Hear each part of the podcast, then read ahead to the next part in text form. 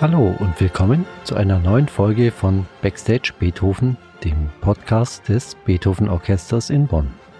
Heute wieder mit Martin Wandel. Für die heutige Folge habe ich mich Ende Juni mit Johannes Rapp getroffen, einem Cellisten aus unserem Orchester. Johannes ist schon seit Ende der 90er Jahre bei uns im Orchester, aber dass er in seiner Freizeit Streichinstrumente baut, war mir neu. Und so dachte ich mir, das passt eigentlich ganz gut in die Reihe mit Robert und Anna Musik als Hobby. So haben wir uns kurz entschlossen getroffen und Johannes erzählt mir, wie er einen großen Teil seiner Freizeit verbringt. Viel Spaß beim Zuhören. Ja, Johannes, super. Schön, dass es geklappt hat, dass wir uns jetzt in den Ferien auch mal noch treffen. Die letzte Folge mit der Anna hast du vielleicht schon gehört. Da ging es so ein bisschen drum, wie wir mm, in unserer Freizeit Musik betreiben. Und eine Folge ist noch nicht veröffentlicht zum jetzigen Zeitpunkt, aber die geht bald online mit dem Robert. Der hat ja so ein Projekt Musik im Internet und nimmt sich selber auf und äh, so weiter. Und du hast ein klasse Hobby, nenne ich es mal, selber Streichinstrumente zu bauen. Und äh, ich finde das total faszinierend und ich hätte da zwei linke Füße. Ich spiele zwar selber natürlich Bratsche, aber wie man das macht und wie man dazu kommt und wie man das lernt und so weiter und so fort, finde ich total interessant und würde mich gerne mal mit dir drüber unterhalten. Ja, ich muss da gleich ein bisschen korrigieren. Ganz selber baue ich die bisher nicht, mhm. weil mir da auch das Instrumentarium fehlen würde oder ich muss ja auch eine Anleitung haben. So ganz aus dem Stand kann man sowas nicht machen. Mhm. Und da gibt ja. es halt einen Geigenbauer in der Eifel, der solche Sachen anbietet und ah, mit dem ja. ich inzwischen auch ganz gut befreundet bin und mittlerweile sitze ich an meinem fünften Instrument. Wow. Ja. Aha. Und Werkzeuge und Werkstatt und so weiter, hast du dir das sowas schon eingerichtet oder fährst du zum Bauen dann immer zu ihm? Eben ja, ich fahre immer zum Bauen zu ihm. Mhm. Und das ist auch eine gewisse Schwierigkeit, wenn der Berufsalltag normal läuft, sage ich mal. Corona hat mir jetzt natürlich äh, manche andere Möglichkeit gegeben, mhm. aber ich fahre zu ihm mindestens ein, dreiviertel Autostunden hin. Ja. Und das lohnt sich natürlich nur, wenn ich mindestens zwei volle Arbeitstage dann da bleiben kann. Ach, du und übernachtest dann dort? Ich übernachte da, ja. Mhm. Ist natürlich super, um konzentriert zu arbeiten. Hier, wenn du, wenn die im Keller wäre, dann würdest du wahrscheinlich für eine Stunde runtergehen und äh, bisschen, bisschen was arbeiten und wärst dann wieder draußen. Genau, oder nachts. Mhm, ja. Jawohl. Ich habe jetzt schon gesehen, hier vor uns liegen zwei Geigenkörper, noch unlackiert, noch ohne Hals, eine Bratsche und ein anderes fertiges Instrument. Wie alt sind denn die Sachen? Also jetzt die unlackierten Instrumente, die Geige und die Bratsche, die baue ich gerade parallel. Aha. Das ist ganz praktisch, weil dann hat man immer dieselben Handgriffe und macht höchstens ja. bei einem den Fehler und beim zweiten weiß man, wie man es mhm, besser ja. tut. Und ich finde es auch sehr inspirierend eigentlich, die verschiedenen Größen von Geige und Bratsche. Und das ist, äh, macht mir großen Spaß, dass diese verschiedenen Instrumente parallel zu bauen. Ja. Das fertige Instrument, was da steht, das ist eine Campanula. Aha. Und das ist etwas, was man eigentlich nicht kennt, beziehungsweise kennt man den Namen, weil das ja. ist der Name der Glockenblume, Campanula. Und der hat diesem Instrument den Namen gegeben, weil das Instrument eben eine etwas andere Form als ein klassisches Cello hat. Das ist also eine Campanula in Cello-Größe. Mhm. Das gibt es auch als Geigen- und Bratschen-Campanula. Ach so, ah ja. Aha. ist so ein ganz bisschen verändert. Ja. Und halt der Umriss sieht aus wie eine Glockenblume oder ist der nachempfunden. Und der Clou des Instruments ist der, dass da eben Resonanzseiten über den Korpus gespannt sind, mhm. die nicht gespielt werden, sondern ja. die eben mitschwingen. Wie sind die gestimmt, die Resonanzseiten, in einer bestimmten Tonart dann oder? Ähm, ich habe die jetzt, man kann die ja ganz verschieden stimmen. Ja. Aber ich habe die in zwei Tonleitern, diatonische Tonleitern gestimmt. Die eine Aha. ist G-Dur, die andere ist A-Dur. Aber das hat noch folgenden Effekt. Das kann man jetzt ähm, als Hörer nicht ähm, sehen, aber ja, ich zeige es aha. dir jetzt. Hier sind über dem über den Mittelstegen, ja. die unten an dem großen Steg noch befestigt sind, mhm. laufen die Resonanzseiten über den Steg drüber und das Ganze ist so einzustellen, dass ein Verhältnis von 9 zu 8 hier pro Seite entsteht ah, ja. und das ist ein Ganztonverhältnis. Mhm. Das heißt, ich habe nicht nur eben 16 Resonanzzeiten hier drüber gespannt, ja. sondern eigentlich 32. Wenn ich jetzt also okay. diese acht Seiten hier als G-Dur-Tonleiter gestimmt habe, erklingt da unten im anderen Abschnitt jenseits des Steges die A-Dur-Tonleiter dann, oder? Genau. Automatisch, okay. Und hier oben wieder eine, eine A-Dur-Tonleiter und dann hier eine H-Dur-Tonleiter. Und wow. das mhm. beinhaltet natürlich alle Töne, die wir ja. so auf dem Klavier auch haben. Ja, die klingen natürlich ja. mehr oder weniger stark mit. Und das Ganze, die Resonanz ist natürlich ein spannendes Kapitel überhaupt. Ja. Und das hängt ja immer davon ab, wie sehr eine Resonanzseite eben schwingt, wie sehr sie angeregt wird durch einen mehr oder weniger ja. verwandten Ton. Ne? Mhm. Und ja. Resonanz überhaupt ist auch was Interessantes. Ich meine, was wir überhaupt in dem Beruf tun, mhm. ist ja, unsere Instrumente schwingen.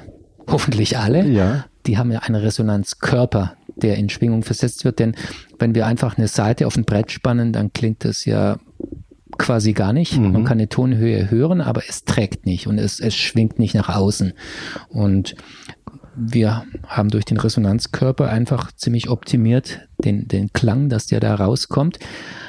Aber was wir tun, warum wir Musik spielen, das soll ja auch Resonanz auslösen, sage ich mal, auf seelischer Ebene bei mhm. den Leuten. Und so kann man da eigentlich ins Philosophieren kommen über Resonanz an sich. Ja, ah ja. Aha es soll ja was in Schwingung versetzen. Ne? Ich mache mit meiner Spielseite, die ich ja, die ich aktiv spiele, versetze ich die passiven Resonanzseiten in Schwingung. Mhm. Und ich hoffe, dass durch das, was ich will, was ich mir vornehme in der Musik zu tun, dass ich dann im Herz, in, in der Seele von anderen Leuten irgendwas auch in Schwingung versetze und das wäre eigentlich das Ziel. Ja.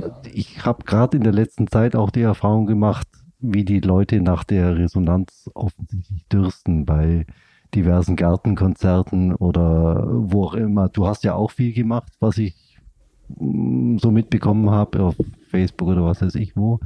Du hast, glaube ich, die ähnliche Erfahrung gemacht, oder? Ja, unbedingt.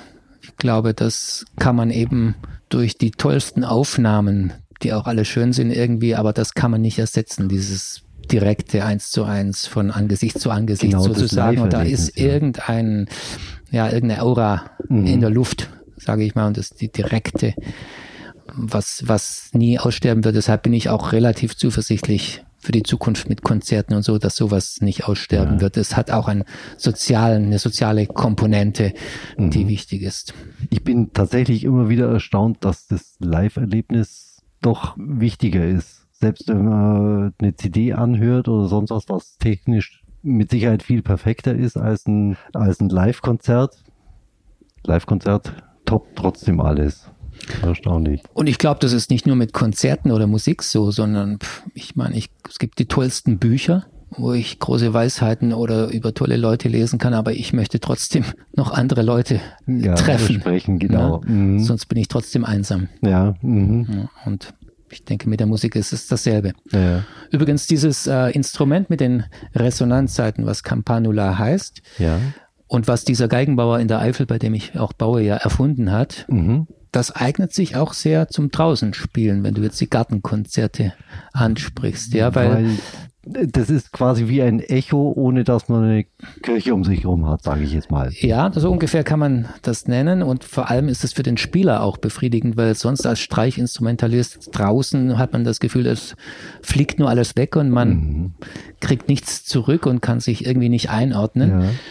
Und ja, hier wird eine eigene Akustik aufgebaut, die auch um dich rum dann mhm. existiert. Ja. Und das macht einfach Freude. Und so ein Instrument ist vielleicht nicht für den großen Konzertsaal gemacht oder auch in einer Kirche weiß ich nicht, ob man mhm. ähm, die Besonderheit da so wahrnimmt, aber in der kleinsten Besenkammer kannst du so eine Art Kirchenakustik ah, ja, kreieren. Super. Wir können ja nachher noch versuchen, ob wir was aufnehmen können, ob das dann auf dem Podcast auch rüberkommt. Mal ein Experiment wagen. Ich sehe gerade, es hat ja fünf Seiten. Ich hätte gedacht, dass das wie ein Cetto gestimmt ist eigentlich ist es auch so, dass ja. da jetzt fünf Spielseiten oben drauf sind. Aha. Das äh, habe ich so gewollt. Ja. Und äh, was kommt da dazu? Oben oder unten? Ich habe eine oben dazu gemacht, eine hohe E-Seite, mhm. was man vom Cello ja nicht kennt. Aber ich habe jüngst gehört, dass es auch Leute gab, die sich eine Campanula gebaut haben in Cello-Stimmung mit tiefer F-Seite statt ja. der hohen E-Seite. Das habe ich noch nicht gehört, aber ich glaube, das ist sehr beeindruckend auch. Das kann ich mir gut vorstellen. So ist es natürlich wie die sechste Bach-Suite ist es. Genau, das hat mhm. natürlich den Ausschlag gegeben, weil das ist, bleibt zumindest für einen Normalbegabten, sage ich mal, mhm. ähm, bleibt das irgendwie unspielbar. Ja. Aber ich habe auch gestaunt, wenn man das Original wie für die Stimmung, für die Bach es geschrieben hat, ja. nämlich für das Violoncello Piccolo mit fünf mhm. Spielseiten, wo es die E-Seite noch gab, ähm, dass es da auch immer noch schwer genug bleibt mit fünf Seiten. Ja. ja. Mhm. Und diese Campanula, die sieht schon gespielt natürlich aus und ein bisschen patinatisch schon. Äh, die äh, ist schon ein paar Jahre her offensichtlich, dass du die gebaut hast, oder? Ähm, von welcher Patina sprichst du denn? Einfach die Aura. Im Weil, Vergleich vor allem zu den natürlich noch unlackierten Instrumenten, ja. die da unten sind. Also bei dieser Campanula habe ich zum Beispiel nicht beabsichtigt, da eine Patina drauf zu machen. Ich mhm. habe ja auch ein Cello schon gebaut, ah, ja. mhm. was ich hin und wieder auch im Dienst ja. spiele. Und da habe ich nun wirklich auf Patina geachtet und habe es ein bisschen auf alt versucht ah, okay. zu machen. Mhm. Ja. Wie alt ist das Campanula jetzt? Das ist gebaut 2005. Ah, okay. Mhm. Ja. Die Sache ist nur die, dass ich im normalen Berufsalltag überhaupt gar nicht dazu komme, das Ding zu spielen. Ja, klar. Wenn, dann ist es zum Beispiel so ein Sommerferieninstrument für mhm. mich, ähm, um die Finger geschmeidig zu halten. Ja. Und weil es auch Freude macht, drauf zu spielen. Und ansonsten nur, wenn mal wirklich konkret was anfällt, dass jemand mhm ja, sowas bestellt. Mhm. Also, dass, dass ich darauf spiele. Okay, ja. alles klar. Gibt es spezielle Kompositionen auch schon für das Instrument? Gibt es tatsächlich. Mhm. Ja, zum Beispiel wohnt in Bonn der Komponist Michael Denhoff, ja. der ja selbst auch Cellist ist und seit vielen mhm. Jahren auch eine Campanula besitzt. Und okay. der hat mehreres dafür geschrieben, auch für mehrere Campanulen. Mhm. Habe ich mit ihm auch schon Konzerte gemacht. Ah ja, ja. Aber er hat auch andere Komponisten schon dazu bewogen, dafür zu schreiben. Oh, super. Kann man es in die Welt tragen. Ich selber habe es auch vor. Mhm. Jetzt wieder zurück zum Thema selber bauen. Wie gehst du da vor? Geht es ganz dumm gefragt, gehst du in den Wald und suchst dir selber einen Baum aus? Oder ja, also ganz von unten angefangen? Ja, das wäre lustig, aber tatsächlich macht der Geigenbauer, bei dem ich da in der Eifel ab und zu bin, mhm. macht es wirklich so, dass er ja. manchmal in den Wald geht und Bäume umarmt, um mal zu mhm. reinzuhören in den Baum, ob das was wäre. Ja, cool. Ja. Ähm, ich glaube, diese Begabung hätte ich jetzt nicht und es ist vor allem so, dass ein Tonholz mhm. bei der Geige wäre das vorne Fichte mhm und hinten Ahorn und auch die seitlichen Zargen sowie der Hals mit der Schnecke ist alles Ahorn. Ja. Ähm, dass das Tonholz eben sehr lange abgelagert werden muss. Wenn ich das jetzt umarmen würde im Wald und sage, das ist der Baum, mhm. ähm, dann müsste ich sehr, sehr lange warten. Dann kannst du zur Rente erst anfangen zu bauen. Genau, und so, äh, so sehr plane ich das nicht, sondern wenn ich ja. baue, dann möchte ich losbauen. Aha. Alles klar dann, also mit anderen Worten, da liegen dann irgendwelche Bretter in der Gegend rum und wahrscheinlich sagt dir der Geigenbauer auch, das hier wäre jetzt gut geeignet für dein nächstes Projekt, nimm mal das her oder. Ja, er hat zum Glück sehr viel Holz darum liegen und mhm. ähm, das sucht man sich eigentlich mehr oder weniger nach optischem Geschmack raus. Aha. Ich meine, man hält das auch mal in die Luft und klopft dagegen. Ja. Da hört der eine oder andere auch dies oder jenes. Mhm. Das könnte ich jetzt gar nicht so genau beschreiben, auf was ich da hören würde. Ähm, aber doch sehr viel nach der Optik. Mhm ob man zum Beispiel auch einen einteiligen Boden, was was ganz Besonderes ist, ja. nimmt oder einen zweiteiligen. Okay. Mhm. Aber vielleicht kann man noch sagen, die Decke ist Fichte eben mhm. und das muss sehr gut gewachsene Fichte sein mit sehr regelmäßigen Jahren und die kommt vom Südrand der Alpen. Da Aha. müsste ich also, wenn ich den Baum aussuche, auch erstmal ein Stück fahren. Ja. Es gibt aber solche Leute, die das machen, die ähm, fällen sich da in der Jugend ein paar Bäume und lagern die lange und dann werden die irgendwann recht wertvoll, ja. wenn sie gut Aha. abgelagert sind und es gutes Holz ist. Und auf dem Boden haben wir dann eben dieses Ahornholz und das ist sehr, sehr viel härter und, und, und ja auch härter zu bearbeiten als, ja. als die Fichte da, weil die ganz andere Erfordernisse haben. So ein, ein, eine Decke hat eine ganz andere statische mhm. Anforderung ja als ein Boden. Nicht umsonst sind die ganzen berühmten Geigenbauer aus der Gegend, wo das gute Fichtenholz wächst, oder? Ist das ein Zufall oder?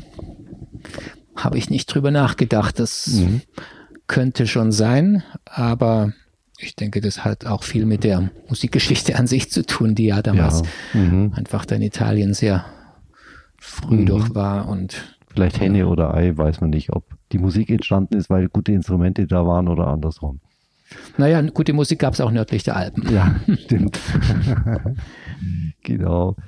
Okay, und dann hast du also dieses Brett und schneidest dann wahrscheinlich aus irgendwelchen Schablonen oder wie auch immer so grob die Form zurecht, oder? Ähm, man fängt mit einem sogenannten Formbrett an. Mhm. Das ist so eine Art Schablone, ja, das kommt ah. noch heraus. Ja.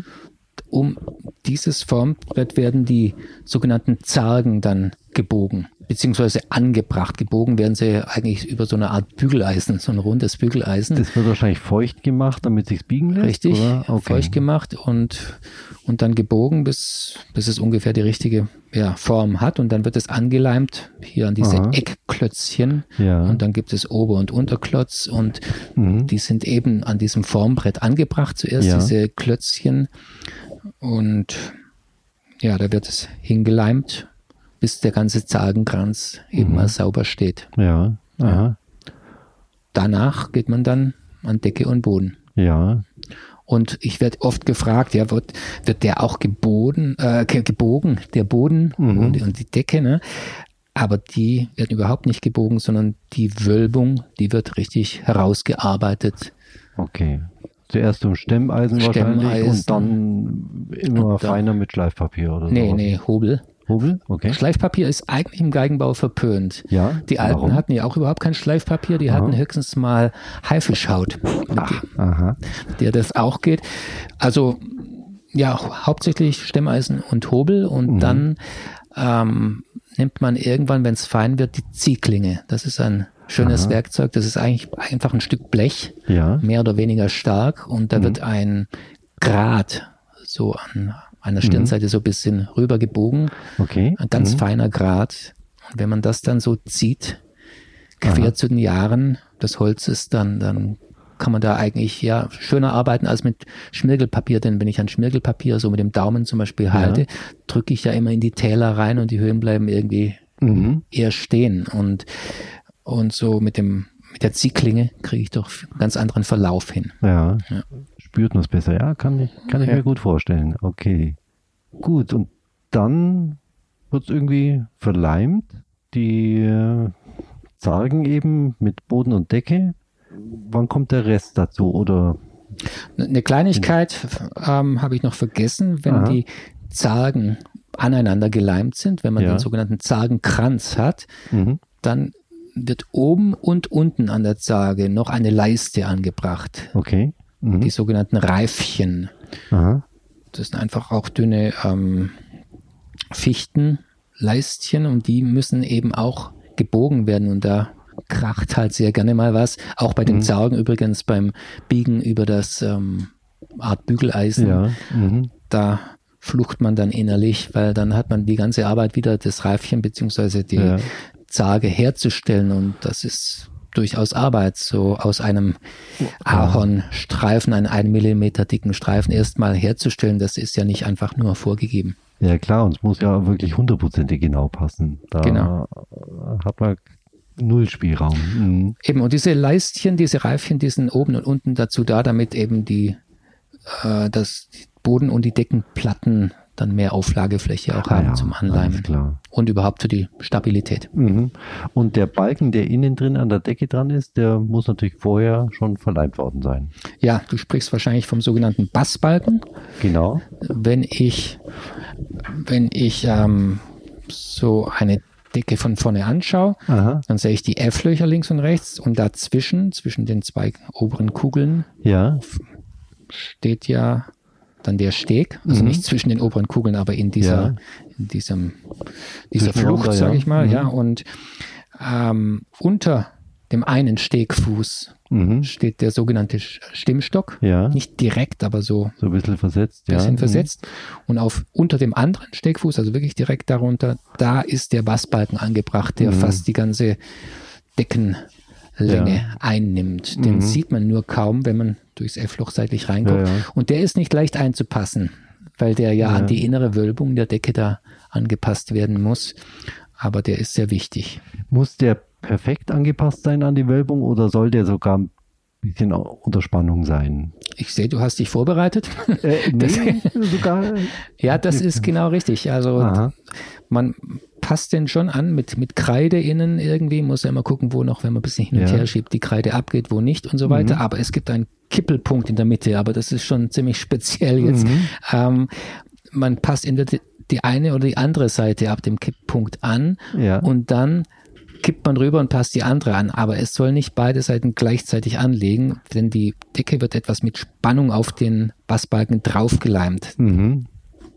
Da muss man auch erstmal draufkommen, dass genau. es klanglich besser ist. Genau. Da, es sind überhaupt ja. viele kleine Geheimnisse in so einem Instrument drin, die irgendjemand einfach mal so herausgefunden haben muss. Ja, ja. Und das ist schon sehr beeindruckend. Damals vor 400, 500 Jahren oder so haben die genau. wahrscheinlich viel äh, experimentieren müssen. Und ich finde, das ist nach wie vor diese Form etwas, wenn das so langsam aus dem Holz herauswächst, so eine Wölbung. Das, ist einfach so. irgendwie beglückend, mhm. sowas zu tun. Mhm. Ja. Ich muss auch vielleicht nochmal dazu sagen, ich hätte vielleicht nie irgendein Instrument angebauen, äh, angefangen zu bauen, ja. wenn ich nicht in der Schule Werkunterricht gehabt hätte, ab Klasse 4. Aha. Und wir hatten wirklich tolle Lehrer, die da Sachen mit uns gemacht haben, die mich begeistert haben. Unter anderem Holz. Wir haben zum Beispiel auch Fahrräder reparieren gelernt mhm. und so weiter. Aber mit Holz eben auch. Und ich habe damals, weiß ich noch, immer 80 Pfennig äh, mhm. Taschengeld pro Woche bekommen. Das habe ich gesammelt, bis ich mir in der Stadt, wenn ich äh, zum Musikunterricht in die nächste Stadt fuhr, mhm. immer das nächste Werkzeug kaufen konnte für meine cool. eigene mhm. kleine Werkstatt. Und da habe ich Reparaturen und sonstiges Zeug ich hergestellt. Auch vielmehr ein, zwei Instrumente. Eins aus einer Kokosnuss habe ich mal gebaut Aha. und eine Balalaika, so ein dreieckiges Teil. Einfach so do it yourself. Aha. Und naja, und später kam es dann mal zum Geigenbau. Die meisten Geigenbauer winken da ab, aber ich habe dann hier in Bonn eigentlich beim Fußballspielen erstmal den Peter Greiner kennengelernt, einen Aha. damals hier ansässigen sehr bekannt gewordenen Geigenbauer und der hat dann gesagt, auch wenn dich das interessiert, dann komm doch einfach mal. Super. Und so habe ich mein erstes Instrument, eine Geige, angefangen bei ihm mhm. und die ist leider nie fertig geworden, weil er weggezogen ist. Mhm. Die liegt hier. Die muss aber noch fertig werden, mhm.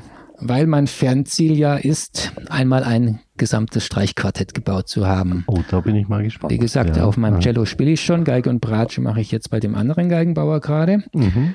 Die werden hoffentlich dieses Jahr noch fertig. Und dann fehlt nur noch diese zuerst eigentlich angefangene Geige. Mhm. Dann wäre dieses Ziel erreicht. Und Hast du die Leute auch vor Augen, die die dann spielen sollen, die Instrumente? Ähm, beim Cello war es nicht schwierig, das spiele ich selber. Mhm. beim Campanula genauso. Ähm, ja, bei den anderen auch, weil die Geige, die ich jetzt im Moment baue, die habe ich nur deshalb eigentlich angefangen, weil mein Sohn, der ist 14, der braucht dringend jetzt eine ganze Geige und spielt noch auf einer Dreiviertel und deshalb Aha. muss die auch möglichst schnell fertig werden. Mhm. Und ähm, da ich jetzt halt die Bratsche parallel baue, ähm, dauert es ein bisschen länger, aber es geht doch schneller, als wenn ich es hintereinander ja. bauen würde. Ne? Mhm. Insofern habe ich jemand vor Augen, als ich selber ja ein Streichquartett habe mit ja. Mitgliedern im Beethoven-Orchester und das wäre natürlich schon schön, wenn wir auch vielleicht mal ein mhm. ganzes Konzert auf meinen eigenen Instrumenten ja, spielen würden. Mal gucken, wie die werden, mhm. ob, ob die Kollegen da mittun. Schauen wir mal. Mit Sicherheit. Und wie geht's dann weiter? Hals, Seiten, Steg und so weiter. Das ganze Zeug ist ja jetzt noch nicht drauf und äh, auch wichtig ist ja der Lack. Ja, ah, da sehe ich sie schon, die Hälse. Die Hälse sind da, ja. Aha. Die sind jetzt erstmal ganz grob hier so. Da ist das Griffbrett schon aufgeleimt, damit man auch die Rundung eben schon mal machen ja. kann. Hier an dem Geigenteil mhm. ist es noch ganz grob. Ja. Und ja, und dann sticht man hier mit irgendwelchen Rundeisen. Da braucht man ganz viele verschiedene, weil mhm. ja die, die Rundungen immer enger werden in der Schnecke. Ja. Sticht man die immer mehr heraus. Und das ist natürlich eine ziemlich persönliche Sache. Mhm. Wenn man Schnecken ganz genau anschaut, so für den Normalverbraucher sage ich mal, ist eine Schnecke eine Schnecke, aber wenn man die ja. ganz, ganz genau anschaut, dann sieht man schon Unterschiede und das ist irgendwie auch so eine Art Visitenkarte des Geigenbauers, mhm. wie das letztendlich gemacht ist. Dasselbe gilt auch für die F-Löcher. Ja. Wenn man die genau anschaut, kann man auch viele, viele Unterschiede mhm. erkennen. Und das will ich vielleicht auch mal noch sagen zum Thema Geigenbau. Was ich sehr faszinierend finde, ist, dass Geigenbau das Auge unglaublich schult. Also ja. allein hm. wann ein, ein Schwung nach rechts in einen Schwung nach links übergeht. Also ja. so, so, so ein S, wo ist der Scheitelpunkt und wie kriegt man das im manchmal sehr störrischen Holz oder in, in Holzbereichen, die sich sehr schnell ändern von der Verarbeitung. Wie kriegt man das trotzdem mhm. sauber hin? Und das sieht man oft auch nur den Verlauf ein, eines Randes auch an der Geige zum Beispiel, wenn man absolut den richtigen Lichteinfall hat. Also Licht ist das A und O ja. und, und, und die Optik einfach, mhm. dass man sauber arbeitet. Mhm. Stimmt, das hätte ich gar nicht bedacht, dass natürlich die Härte vom Holz unterschiedlich ist, so ein F-Loch da reinzuschnitzen. Zum Beispiel das F-Loch, ja, da hat man ja die weichen Ringe mhm. in, in der weichen, relativ weichen Decke ja. und, und, harte und weiche Jahresringe. Ne? Und wenn man da jetzt mit dem Schnitzer ein bisschen ausrutscht sozusagen, dann ist, ist man vorbei. sofort im Weichen drin und dann ist vorbei. Ja. Was weg ist, ist weg. Mhm. Und dann bleibt es entweder sehr unschön oder man schmeißt das Ding weg und fängt nochmal an. Oh, ein Albtraum. Ja, passiert. Mhm. ja. Okay, und wann geht es dann an das berühmte Lackieren? Das geht ja regelmäßig mal wieder durch die Presse, dass der Stradivari ein Geheimrezept hatte und was weiß ich alles. Ja, um ehrlich zu sein, ich habe mich damit nicht befasst, weil Aha. das ist so viel, ja, so viel Mystik da drin in diesen ganzen Lacken und ich denke auch manchmal, es gibt so langweilige Instrumente auch vom, vom Bau her, mhm. wo einfach nur versucht wurde, irgendetwas zu kopieren und wo gar keine persönliche Handschrift mehr irgendwie mhm. festzustellen ist. Ähm, das ist für mich wichtiger als letztendlich der Lack. Für mich ist einfach beim Lack wichtig, dass das Holz nicht zu, ja, wie soll ich sagen, zu versiegelt ist. Ja. ja. Mhm das geht mir auch so, wenn ich barfuß über einen Fußboden laufe. Ich würde gerne das Holz da noch spüren, irgendwie ja. Mhm. spüren und nicht das Gefühl haben, ich laufe nur auf Lack. Ja. Und insofern finde ich einen sehr, sehr dünnen Lack einfach mhm. interessant und ein Lack, der einfach die Optik des Instruments auch ja. befeuert, kann man wirklich sagen, weil wir sprechen ja hier am Boden von den sogenannten Flammen mhm. in, im Ahornholz. Ne? Ja. Die Flammen kommen übrigens so zustande, man kann sich das vorstellen, das sind ja so dunkle und helle Streifen hier, mhm. die auch Möbelschreiner gerne haben. Mhm. Ähm, und deshalb sind die Bäume sehr, sehr teuer. Die das haben, das haben nämlich längst nicht alle Ahornbäume, sondern so, nur besondere, okay. sogenannter Riegelahorn. Ähm, diese Flammen kommen so zustande, das kann man sich am einfachsten so vorstellen wie bei einem Fußballfeld. Da ist doch das immer so gemäht, dass ein dunkler und ein heller Streifen nebeneinander ja. sind. Und das kommt ja nur daher, dass der Rasenmäher einmal in unsere Richtung gefahren ist oder von uns weg. Mhm. Und wenn die Halme zu uns hergebogen sind, dann schauen wir praktisch äh, so stirnmäßig rein in, ja. ins Dunkle. Da Während wenn wir her. auf den okay. Rücken der Grashalme ja. schauen, dann mhm. sehen sie viel heller aus. Und das ist das. Da auch so, okay. Ah, ja. Und das heißt auch, mhm. wenn ich jetzt in eine Flamme reinschaue, die dunkel ist von der einen Seite ja. und ich schaue sie von der anderen Seite an, dreht. dann ist sie hell. Ja. Mhm. ja, und das ist sehr faszinierend und das kann man durch eine gute Lackierung oder durch einen interessanten Lack kann man das unglaublich herausholen. Mhm. Aber das ist schwierig und da muss ich ganz ehrlich sagen, ich habe nicht viel Erfahrung mit Lackieren, dafür habe ich ja. einfach zu wenig damit gemacht. Ja, klar, sicher. Hast du dein Cello, das du ja schon länger spielst, auch im unlackierten Zustand gespielt? Mich würde es bloß interessieren, ob sich der Klang. Ja, das ändert sich auf jeden Fall. Ändert sich schon. Okay. Ich habe es gespielt, auch dieses Campanula im ersten Moment. Ist das manchmal so ein bisschen unbefriedigend. Ja. Ähm, es ist so ein bisschen roher, es ist interessant, ja, aber mhm. auch im lackierten Zustand ist es nicht immer gleich toll, sondern ja. es, es braucht wirklich so eine Einschwingungszeit und auch eine Einrichtungszeit, bis du deine Klangeinstellung damit gefunden hast. Mhm. Und das entwickelt sich auf jeden Fall ein neues Instrument. Das finde ich auch ja. interessant, dass man da immer irgendwie dran bleibt und auch spielenderweise es fordert, dass ja. die Hölzer wirklich zum, zum Schwingen mhm. gebracht werden. Das ist wahrscheinlich, oh, da schließt sich auch ein bisschen der Kreis, die Resonanz muss sich gegenseitig äh, anregen, die einzelnen Bauteile des Instruments äh, ja, irgendwie, mhm. das mag vielleicht albern klingen, aber irgendwie habe ich das Gefühl, so ein Instrument, obwohl es aus verschiedenen Hölzern ja mhm. zusammengezimmert ist, ähm, es muss zusammenwachsen irgendwie. Ja, ja. Es, es muss irgendwie zusammengehören und irgendwie sieht man es einem Instrument auch an. Und gerade die alten Meister, von denen du da gesprochen hast, die in Italien, die haben einfach so unterschiedliche Instrumente gebaut. Mhm und jeder hatte seine Handschrift und, und das ist, macht einfach Spaß, die anzuschauen. Ja. Während dann gibt's so viele Kopisten, die dann einfach sich nur auf Stradivari eingeschossen haben und dann sieht fast jede Fabrikgeige gleich aus mhm. wie die ja. sogenannte Messias von Stradivari und da wird's für mich bisschen langweilig. Mhm. Ja. ja, ja.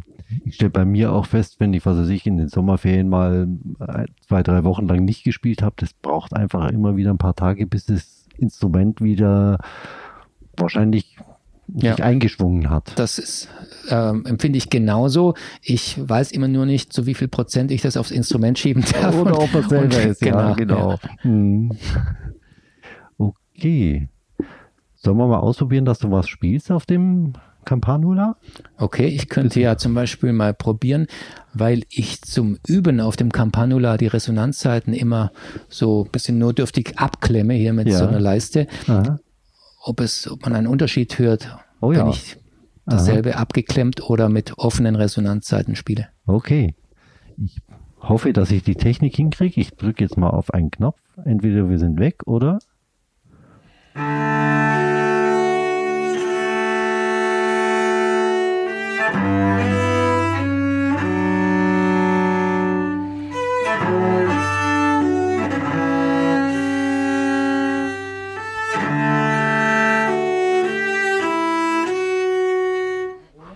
Ja, also jetzt sind die Resonanzseiten abgedämpft ein bisschen. Mhm.